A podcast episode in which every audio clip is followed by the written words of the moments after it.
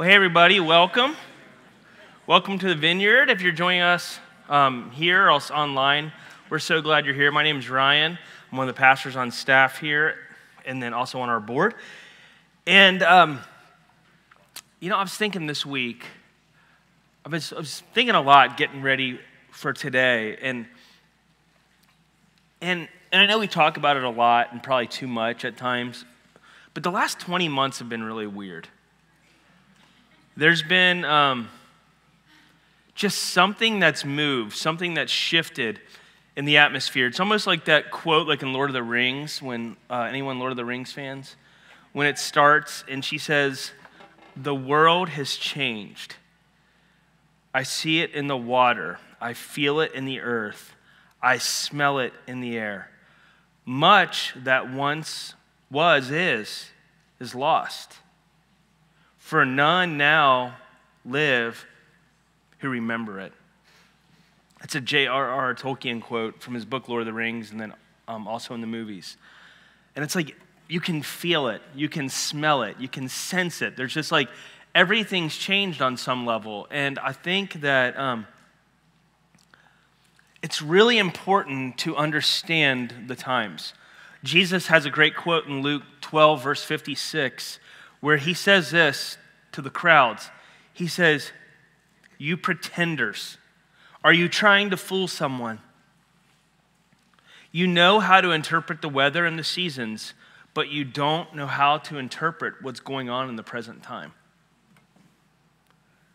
I think there's a spiritual precedent that's happening, and I think that there's something that if we were to, if I were to ask you, just one on one, do you want to see a move of God in our time? Yeah. Do you want to see a move of God in your own life enough to say, Jesus, take it all? Change everything, move everything, break everything, remove everything. Because then when it gets down to like, I'm really personal, I think a lot of times I want to see a move of God in your life more than I want to see it in mine. right? Like I don't mind. Oh yeah, that that that person over there, like they really need it. I mean, Debbie is just so full of darkness. She just needs Jesus to come visit her. She's a good friend. She knows I'm joking. Some people might run out here crying. Debbie, she'll just walk up to me and slap me or something afterwards. But, um, but I want to ask, what would it tangibly take for us to um, to see that move? To see that move? What, what's, what's the cost of it? What's the cost of discipleship Jesus is inviting us to? I'm going to pray. Father, will you show us what that is? I think it's a severe mercy on some level, Lord, of the things you want to do in our hearts, in our lives. I think there's something drastic you want to do, Lord, in all of us. You want to do in this church, you want to do in this time for your capital C church worldwide. Lord, everything's changed. We can, uh, you know, see it in the water. We can smell it in the air. We can feel it in the earth. Everything's changing, Lord. Help us not to be so stuck in what was that we miss what is to come. So, Lord, we love you and we just bless you and we welcome you to come here today, Holy Spirit, and to uh, lead us and guide us into all truth as you promised you would do. in Jesus' name. Amen. So, this is a season of change. It's a it, there's winds of change. There's cleansing, and I believe there's fire um, that's here. And I, and I believe if we want to see a move of God, we need to be aware first of what He's up to. I think He's sending a fire to cleanse His people. I think there is change in the earth that's happening because I believe Jesus is doing something and He's calling us back to real primal roots. If you even think about how the earth, like Jesus wasn't caught off guard by COVID. I think like I, I had like this awareness not long into it. The disciple making movements that had been percolating for the last 20, 30 years that like just had been um, not even part of the church culture uh, like in America for the past 50 years. If those hasn't hadn't happened, the church as we know it would be sunk, right? If people didn't understand how to start praying alone and to meet in their homes and to meet in small groups together. Like when the church shut down, um, it, it, caused a lot of um, it caused a lot of things to happen, but the Lord wasn't caught off guard by this. And churches, churches reopened, and I think a lot of them, sadly, wanted to just go back to the same thing. Let's just go back to the big services, the spiritual TED Talks by the rock stars and the great music, and let's just think people will come back for the programs. But the fact is, people haven't, right? People haven't come back in droves. Because there's a lot of people, honestly, that just like, you know what? Golfing or being on the beach or sleeping in was better than going to church. They didn't really miss it that much. After a few times online, it's just like, this is for the birds. I can listen to a, a, podcast or whatever of the best talk I want to hear, and I can just get what I want. I can get a speaker that I like, that maybe if I don't like him or I don't like that message, I can just go to the next one. We can, people who are like that have just not come back. They just haven't. And I'm not saying that if you're not in church or also if you're online, you know, the, I'm just saying people that have just kind of faded out. You know what I'm talking about. People that just kind of tuned out. That you're like, man, they used to be so involved, they used to love Jesus, and now they're just kind of doing their own thing. And I think what COVID did is, is, is the, the verse that kept coming to me for over a year is Jesus says that he is on his threshing floor with the winnowing fork. And this verse just kept coming to me, coming to me. And I didn't really put a lot of thought or study to it, but I said this to several people. I thought this a lot. I kind of prayed and mulled through it, and it just kept coming to me. And so, as we're kind of in between series, I was asking the Lord, Lord, what should I talk about? You know, we just finished the stop for the one. Next week, we're going to talk about, talk about Christmas presents. We're going to talk about the real gifts that God wants to give to our lives that Im- impacts and improves the world. And this week I was saying, Lord, what do you want me to talk about? And I just heard him say threshing floor. And I gulped. Um, I gulped because this, this, is a, this is not an easy message to deliver. Threshing, uh, threshing floor was always a bridge was always a bridge of separation. Didn't matter how good things were, how great the harvest was, the threshing floor was a painful, arduous place. And so I'm going to share something today that I think is if we want to know the signs of the time, I believe we're in a threshing floor time. And um, and then actually, as I had been praying about it, a lady, a lady who's my, uh, is my spiritual mother, Gail Mayberger. You've heard me talk about her. Her, her son led me to Christ. And Gail sent me a word about the threshing floor as I was kind of praying about talking about the threshing floor. She said, Here, I feel like I'm supposed to share this with you. I'm like, All right, that's it, Jesus. So here we go. So I want to tell you something interesting about a threshing floor. They didn't have uh, like the big machines that we had back in the day um, for their wheat separation. Like with their grains, they didn't have combines and they didn't have like all the sophisticated uh, things that we have to separate our grain, right? So they basically took these rocks. They, they took these rocks, and so after harvest, the grain was separated from straw and husk by beating it. So you just put it on these rocks. You kind of made like a patio up on a mountain. And it had to be a place where there'd be a lot of wind. So you had to take these rocks up a mountain or up a hill because it had to be a place where there's wind. Otherwise, you would just keep mixing the good and the bad.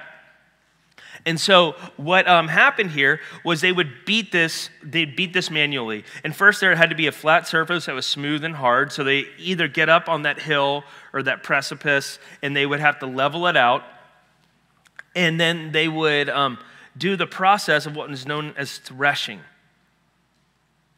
Threshing. And so I'm going to read you a passage that'll give you a little bit more definition. So if you'll turn with me in your Bible to Matthew chapter 3, verse 1 through 12. This is when John the Baptist comes to town. Now, in those days, John the Baptist came preaching the wilderness of Judea, saying, Repent, for the kingdom of heaven is at hand. That word, that word there, repent, sometimes feels like a dirty word, sometimes feels like a hard word. A lot of people don't even want to use it now. What that word means is to change. What it means is I'm going here, now I'm going there. That's what that means. It's like doing a 180. Or else it can mean that maybe I'm walking here now, but I'm veering off track. And it can also mean to shift. So it can mean a complete change or a shift. So he said, shift for the kingdom of God is at hand. And it wasn't tangible. The kingdom of God was not something you could pick up and hold.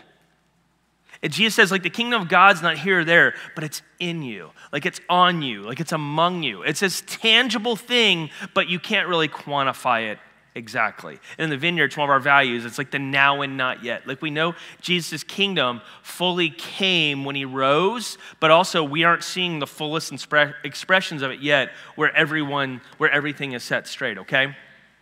So repent, for the kingdom of heaven is at hand. For this is the one uh, uh, referred to by Isaiah the prophet when he said, The voice of one cr- calling out in the wilderness, Prepare the way of the Lord, make his paths straight. Or it could be transliterated, Make his paths level. Word level is important, okay? Now, John himself had a garment of camel's hair and a leather belt around his waist. John was not going to um, win any fashion contest. His food was locusts and wild honey. Have you ever thought about this? Do you know how you get wild honey? You go up against bees. Like, you're a little off. Like, I've seen, seen like grizzly bears, like on National Geographic or something, go after honey, and they're like, like, I'm gonna suffer through it because there's nothing else to eat, but it even bothers a bear. So, let alone like a dude in the wilderness, like going after honey, it was like, you know, and, um, and at that time, Jerusalem was going out to him. That means people were leaving, the, they were leaving the place they lived and going out to where John was. And all of Judea and the region around the Jordan. And they were being baptized by him in the Jordan River as they confessed their sins. One thing, I'm going to stop there for a minute. One thing that's essential to a move of God, to the kingdom of God breaking in, is always repentance. if we want to see a revival, that fire that falls, that ignites us, also first cleanses us. That fire that falls ignites us, but it also cleanses us. Where is God wanting to clear out the clutter of your life? Where is He wanting to move in my life? Where are things that aren't appropriate to Him? See, I think one of the things about John is John wasn't there to win a fashion contest. He, he had detached from this earth. He had detached from this earth. Part of what Jesus is calling us to, on some level, is he wants us to be heavenly minded and earthly good, but he wants us first to be heavenly minded. Where the stuff of this earth loses its hold in our hearts and our lives. And then he goes on to say this But when he saw many of the Pharisees and Sadducees, I want you to just hear this. This could be uh, translated churchgoers and their pastors. Okay? So before we think that the world needs a change, I want you to hear the con. con it's, a, it's very important in the scripture that content and context intercept, that they intersect at the right place. John says this to the church people of his day You offspring of vipers, who warned you to flee from the wrath to come? Like he says, they were so busy doing the stuff, acting the stuff, but they weren't really about the stuff in their hearts. Like it did not change their day to day life. In the temple, they looked like one thing. In the church, they looked like one thing. But in life, the rest of it, it was a totally another thing. When they were on Facebook, it was another thing. When they were at work, it was another thing. When a really attractive person that wasn't your spouse or wasn't someone that you were married to walked by, it was another thing. And that's what John was talking about. He said, You brood of vipers, you're one thing here and another thing there. The things we talk about. The things we talk about. I mean, I've even heard, like, there's, I'm, I'm going to just say this, this has grieved my heart. There's been several times in the last several years in this church and like others when I'm around people and people joke about spouse sharing, where people joke about cheating or they joke about their other wife or whatever. Like, this stuff is profane, and, and, and, like, people of the kingdom shouldn't talk about this stuff.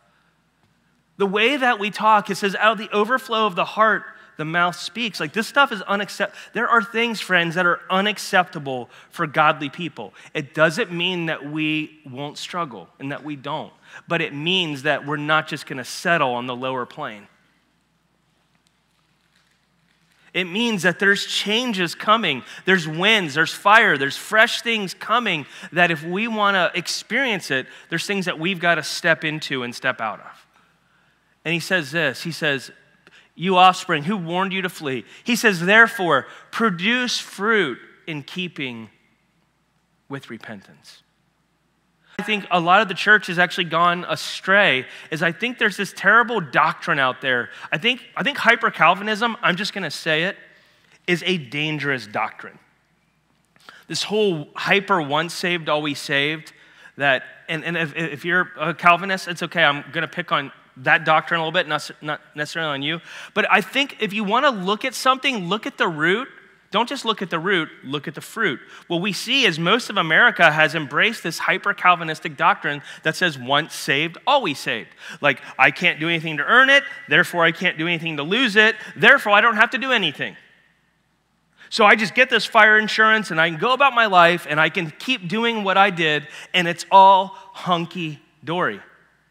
Now, I'm not saying we need to go hyper free will either, that if I pass gas in church or sneeze, that I'm going to hell or I lost my salvation. I'm not saying that. I'm not saying it's works based and we have to be perfect. But I think there's this medium somewhere. But I think the root and the fruit of this once saved thing, if you look at what it's done to our culture, our Christian culture, I would say um, you're going to find a lot of your answers there. Don't just look at the fruit of the carnal, unregenerate, church that looks no different than the world the other six and a half days a week.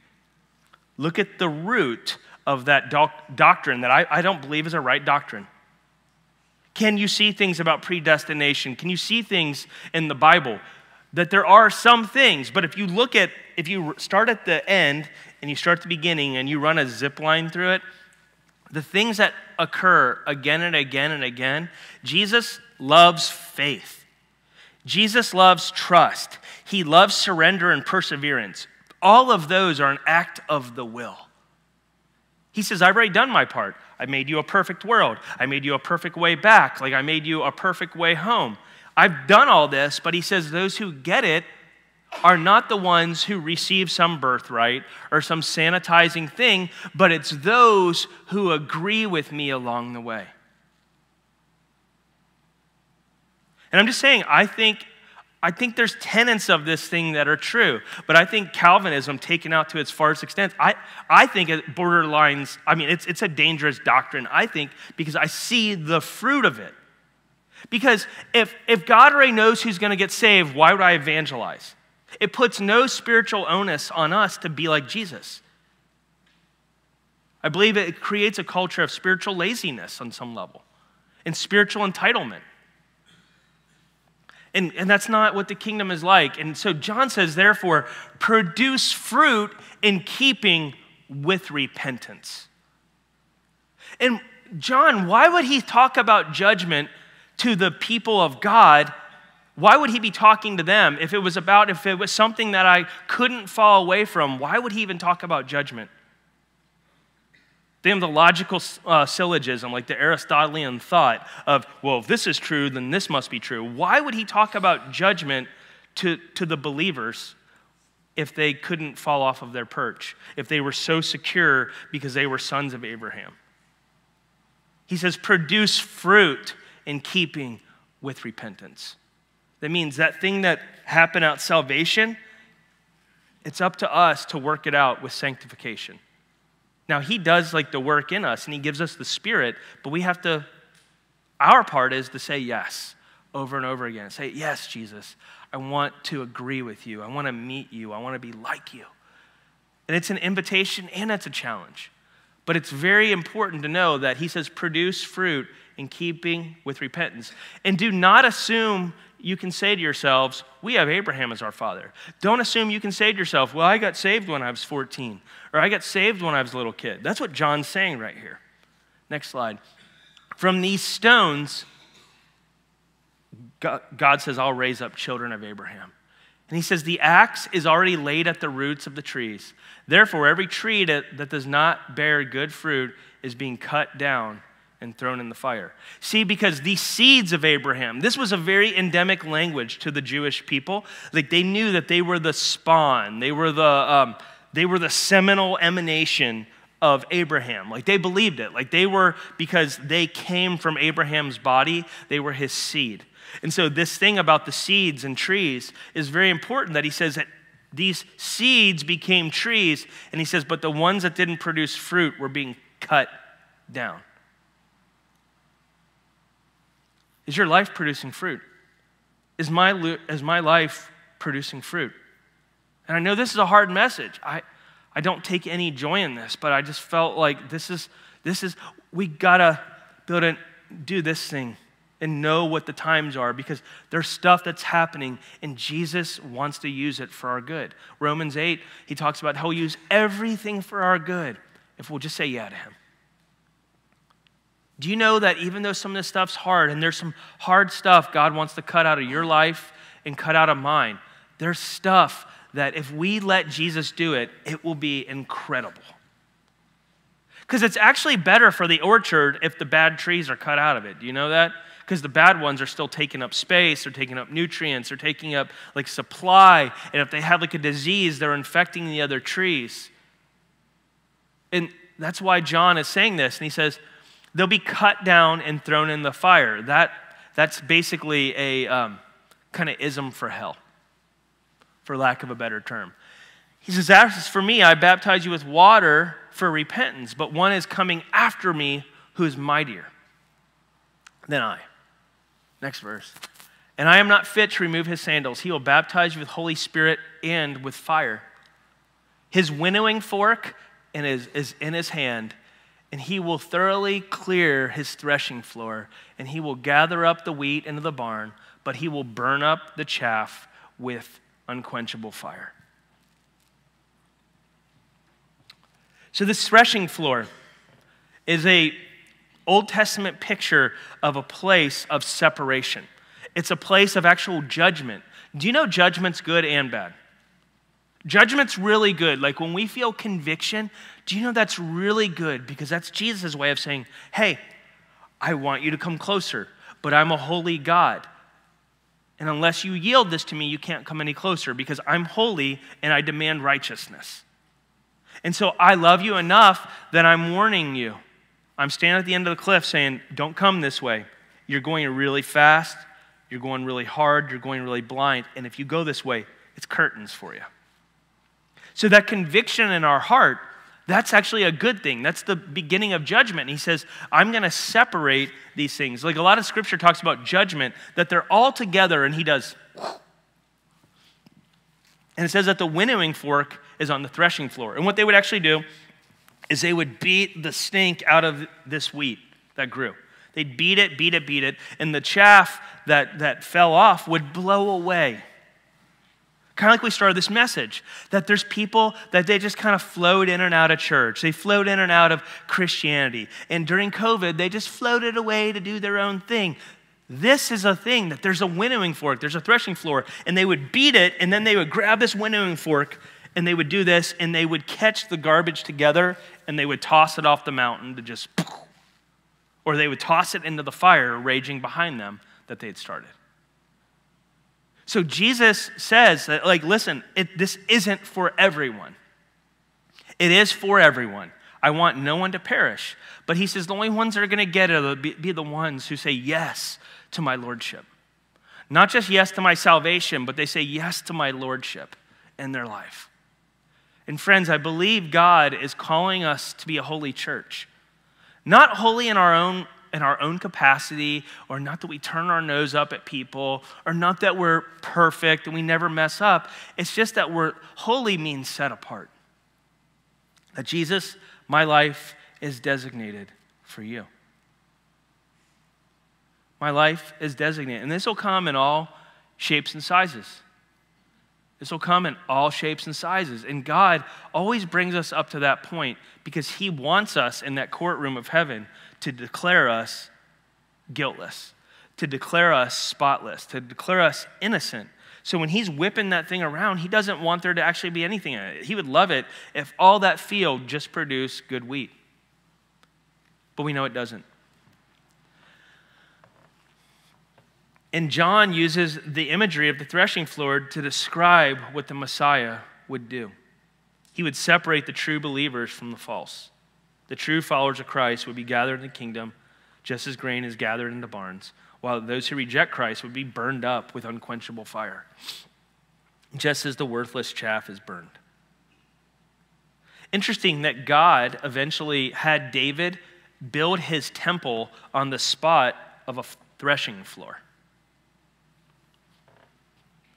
That David built, it says um, that the first temple, that it was David purchased it from an, a guy named, guy named Ornan, who's the Jebusite, this, this place, this plot David bought. And he said earlier, he said, No, no, no, I won't take something that costs me nothing. Like David bought this place, and it was the place used eventually where Solomon built the temple. And I think because that temple was meant to bring people in to the Holy of Holies. And there was like an eternal fire that would go on in the Holy of Holies. There would always be a flame lit to signify this thing the Lord was doing. And when we surrender to the Lord, like John the Baptist did, do you know our lives have great impact on other people? Do you know your obedience, my obedience, always has an outward effect? Whether it's if we're talking differently, or what we talk about differently, what we spend our time on differently. Do you know it always has an effect of blessing on people? Now, there's a lot of times chiding for it. If you start talking different, thinking different, or you, uh, uh, I don't know, recuse yourself of certain conversations or certain things, um, it's going to offend some people. But it's also going to give you opportunity to be used by the Lord for other people. Like, it's imperative. It's imperative that we don't take offense at this. Jesus said, Many will fall away on the account of me. When we really share the gospel, people do fall away because it's offensive to hear that I have to change. It's offensive to hear that God's not okay with everything in my life. It can be offensive. It's really hard. And it's impossible. It's utterly impossible for you and I to change this on our own. It really is. And it's really hard to live in that balance of the now and not yet, that I'm here on earth, but I'm supposed to be looking more and more like Jesus, but I live in this earth. And that's, that's why, that's why, you know, I didn't wasn't like, hey, yes, I'm so excited to speak about this this morning because this is this is hard stuff. But worship should bring us close to God. Like honestly, church, I think I think that I'm just going to say this. I think people showing up late to church all the time, if you're that person, like would you show up if Jesus was physically standing here? I mean, you I hope you show up on time to work. Hope you show up on time to your kids' sporting events or stuff like that, but, but we hang out and we come in halfway through worship, and that's the place where God wants us cleanse us. I mean, honestly, I think maybe the most important thing that we do all week in here is that we pray and we worship. Seriously. There's a lot of churches where it's like, oh, we'll just come sing nice songs. And, and like, I get it, but like, like, like this church, we're worshiping. We're going to the throne room and we're saying, come on, heaven, meet earth. Jesus, I love you. And so I, I, I encourage you, if that's a challenge for you, take that seriously. Take that seriously to be in here on time, to not be disruptive when you come in. Like, this is the place we're meeting God, and He's holy. He is holy. Like, listen, Anyone who ever saw him or caught a glimpse of him fell as dead. They cried, they shook, they were terrified, they wanted to run away. Like when we meet God someday, even though we're his kids, there is going to be something that is going to be an oh my goodness. I did not expect that.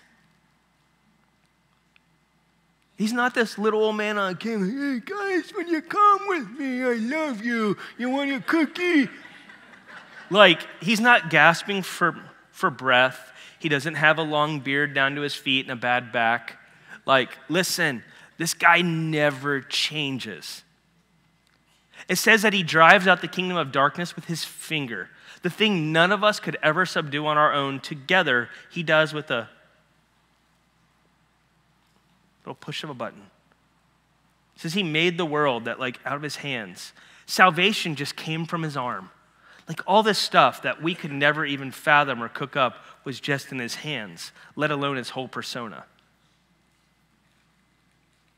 So he's, he's, he's not a God to be trifled with.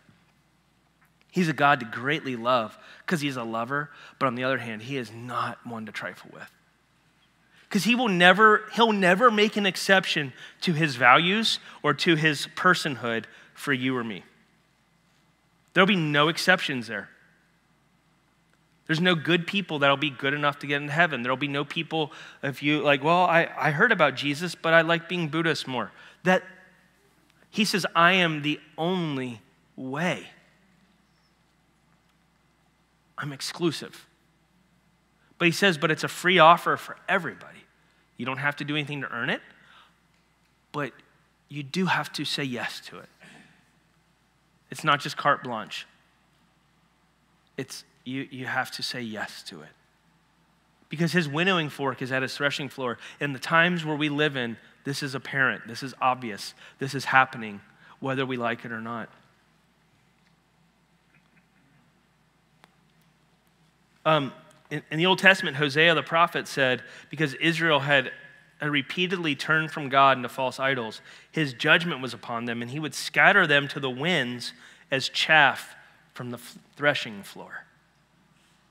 So God, I believe, is in the earth, and He's taken this harvest, and He's beating it, and He's pressurizing it, and He's distilling it. And I believe His winnowing fork is here in our time, and He's seeing what will just fly away, drift away, like a little snowflake in the wind, or what will stay there of substance. What will stay of substance? Um, So, the threshing floor, I believe, is three things. I think we have that up there. It's a place of separation, humiliation, and of revelation. If you're wondering what Jesus is doing, it's like that's that's the kind of stuff that does come in our lives. Like I had a really really uncomfortable conversation this week with a staff member and they kind of brought up to me something about myself that was a blind spot. And I did not, I did not like when I was hearing it, but then I, I had an opportunity later on to just see twice in a row within like a day and a half that blind spot was very obvious. That I got this spot like in my life, or sometimes I can just come off a little ticked or a little miffed or a little short. And that's just not that's not love. Like god's not mad at us. Like god god's not mad at you. He's not saying all this. He's not mad. He's saying this stuff because he's holy and he knows unless this stuff happens we'll never get the fruit we're looking for. So it was hard for for me to have that conversation but it was one of those things where i'm like so it was but it was like a separation i had to be able to distinguish my common behavior from what god was calling me to it was a little embarrassing i'm supposed to be the lead pastor i'm supposed to not be a tool bag, you know, I was like not be a jerk. And I was at times. Or I can be, un, I can be uncaring or too businesslike sometimes. But it was a deep time of revelation for me that I, I needed to. But it, but it was God's love. Now I can persist and be like, no, screw you, you're out of here, I'm firing you, I'm firing you. Honey, you just know this is how I'm going to be. There's people that do that. There's times where we all do that. But God was not inviting me because he hates me or because he wants to make me feel bad permanently. He wants me to feel bad enough, I think, in the moment so I change. But he wants our lives to be different. And so he brings it to us now because, friends, every knee will bow to Jesus. And he says it's better for you to fall on the rock, that rock on the threshing floor, than to have that thing dropped on your head. Because the ones who get the unquenchable fire were the ones who never tripped over it and fell on their knee and said, Lord, if there's something to this, will you show me? And he's like, bam, bam, bam. He's like, yes, glad you asked. And it's not like looking there, he's not this cosmic fault finder that's like, yes. Because sometimes, isn't it nice to sometimes tell your spouse they're wrong? And sometimes like, yeah, you were wrong, honey. I especially sometimes take joy in that because my wife is right more than me, honestly. I think I'm that smart and this and that. And I, but then there's sometimes when she's wrong and I like to be, yeah, yeah, just, you know, sometimes the way the cookie crumbles. And, but God's not like that. He doesn't need, he doesn't need us to agree with him for him to feel right. What he's looking for is that people who will willingly bow their will, not because of some birthright, not because like some get out of jail free card, but that they just bowed their life over and over again and say, Jesus, come, do what you want to do. He's not looking for servants. He's not looking for uh, peripheral advisors. He's looking for friends. He's looking for sons and daughters that he can adopt into his family that'll bear his name and look like Jesus. That's what he's looking. That's what he's after. Do you practice repenting? If this isn't a part of your regular, regular spiritual inventory, I want to tell you it's an invitation that the more you do this, the more fruit your life will have in it. Because listen, Paul says, I know in me dwells no good thing. Do you know apart from Jesus, nothing in us, nothing in us will stand up when we stand before God? Nothing. And so this uh, a repentance thing is hard, but it's I think it's easier.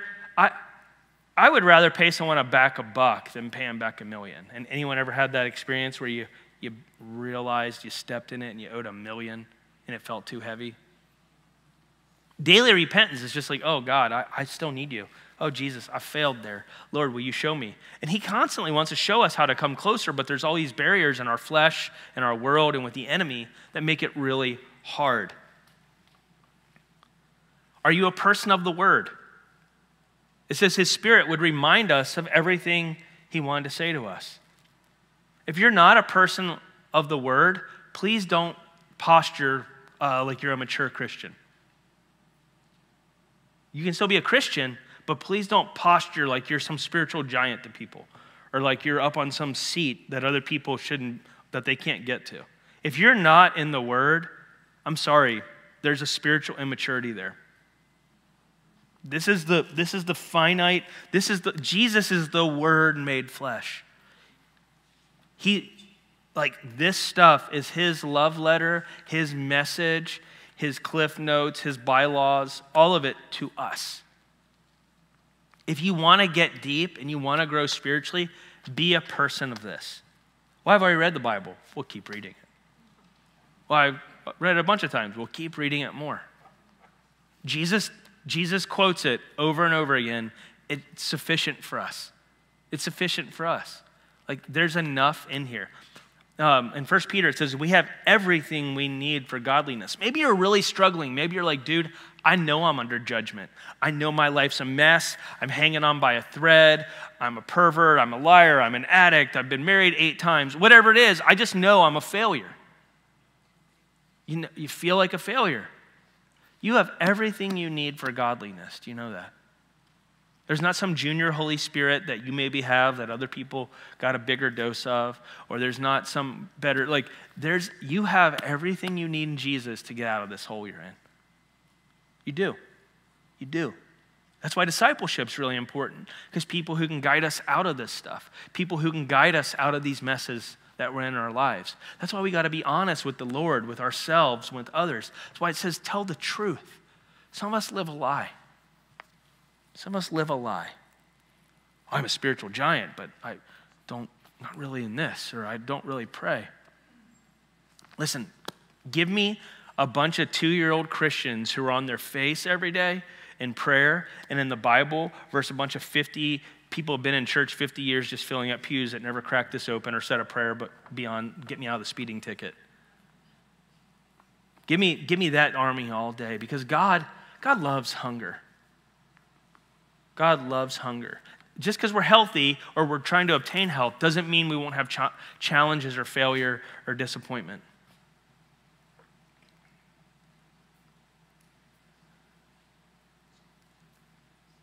it's really important, friends, that we know the times and the seasons that we're in.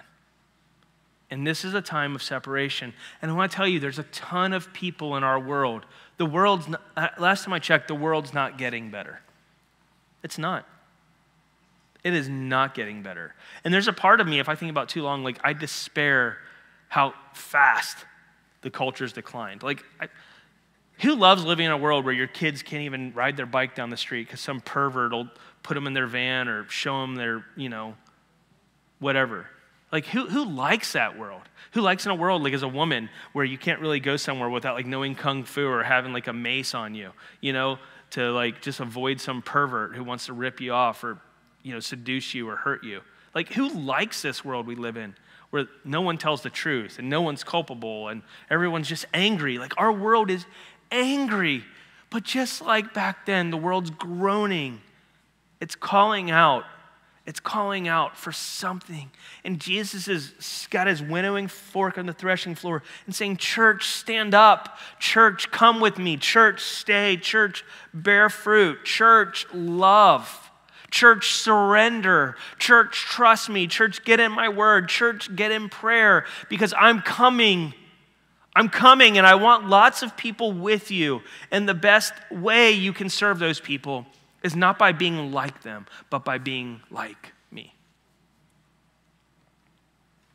It's about becoming like Jesus. It's about becoming like Jesus. We're going to pray. We're going to pray. Um,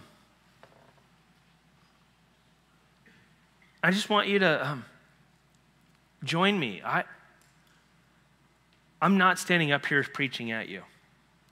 That's why I'll share stuff from my life. Like, I want you to know that I sucketh too at times. Like, I, I don't have it all together. I don't. I don't. I want it. I'm going for it. I will never lay down. I'll never quit. I'll never stop getting up to meet the Lord in the morning. I'll never stop reading His Word. And you can throw me in a cellar. Honestly, I'm thankful I've read it enough that I've hidden His word like in my heart. They can take my body, but they can't swallow my soul. And that's the only reason I'm here. It's because I'll just keep going for it. Not because I'm like some spiritual, spiritually elite guy. Like if you knew me, if you get to know me, you'd be like, just uh, yeah, you know. But it's it's it's just I just want to be available to Jesus. And I'm not always the best at it. I just confess to you that. But I want to be. Not the best at it. I just want to give him my best.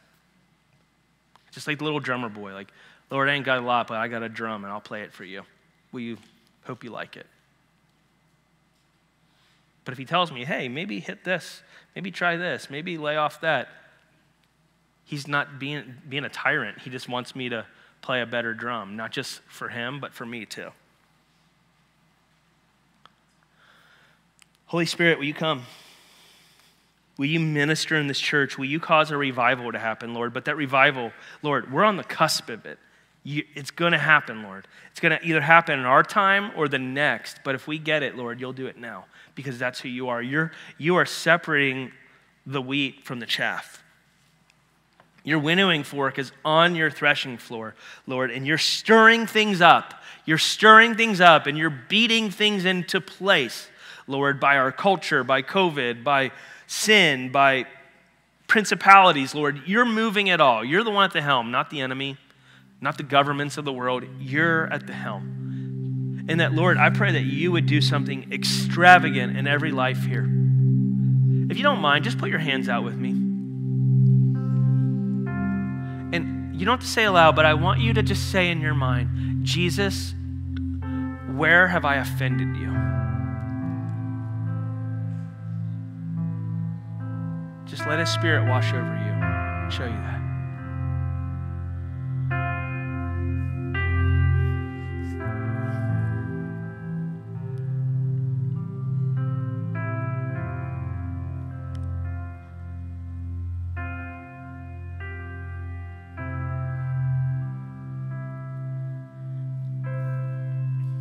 Lord, do we repent of whatever it is. Just say it to Jesus. Say, Jesus, the thing He just show you. I repent of dot, dot, dot.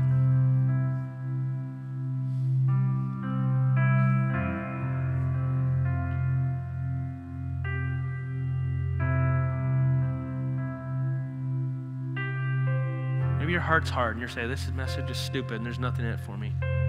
Just ask Jesus to maybe crack through the hardness or blind spots.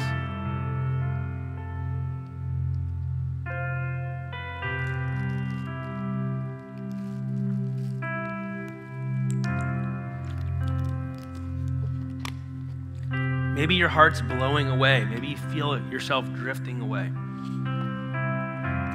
And you're like, I don't want to be chaff. I don't want to drift away. But I'm hanging on a long time and nothing's happening. Ask Him for breakthrough. Maybe forgive Him. That might sound weird. Maybe you need to forgive God.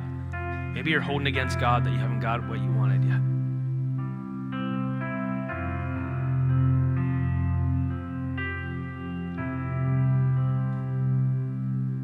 I don't know if there's someone here who's got like a pain and like kind of back of their head behind their right eye. Is there anyone who's got something like that today? You need prayer?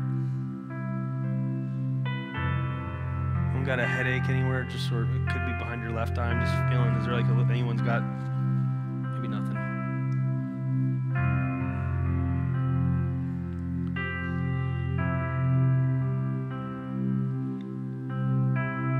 We're just going to pray together. I'm going to ask everyone to pray out loud. If you want to pray in English, you want to pray in tongues, if you speak a language better than English, if you want to pray in it, I call it I call it African style. But just like an Acts, they all prayed in one accord and I want you to pray. We're going to just pray right now. We're going to ask Jesus to come and we're going to ask his fire to fall on us. We're going to ask his change, his winds of change to fall on this church. I'm going to turn my mic off and I'm just going to pray, but let's all pray together. I want you literally to pray out loud. You won't feel goofy if everyone else is doing it too.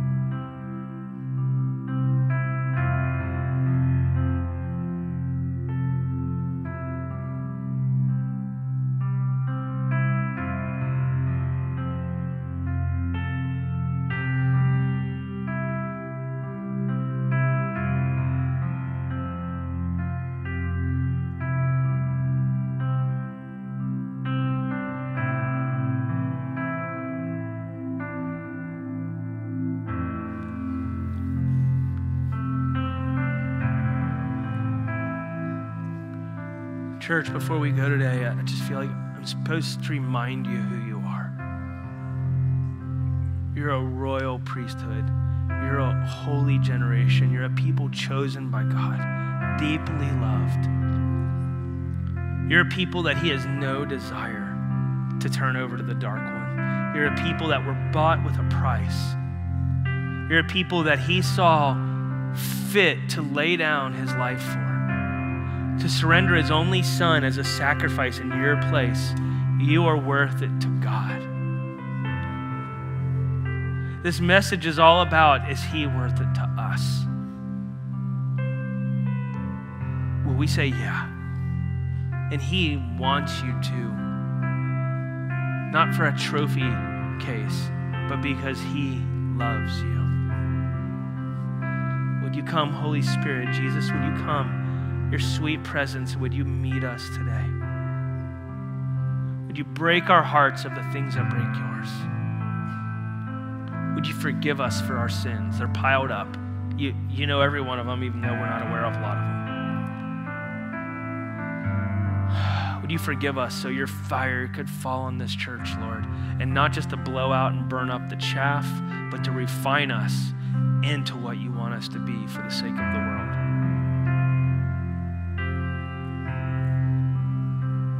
Love you, Jesus. It's in your name we pray. Amen.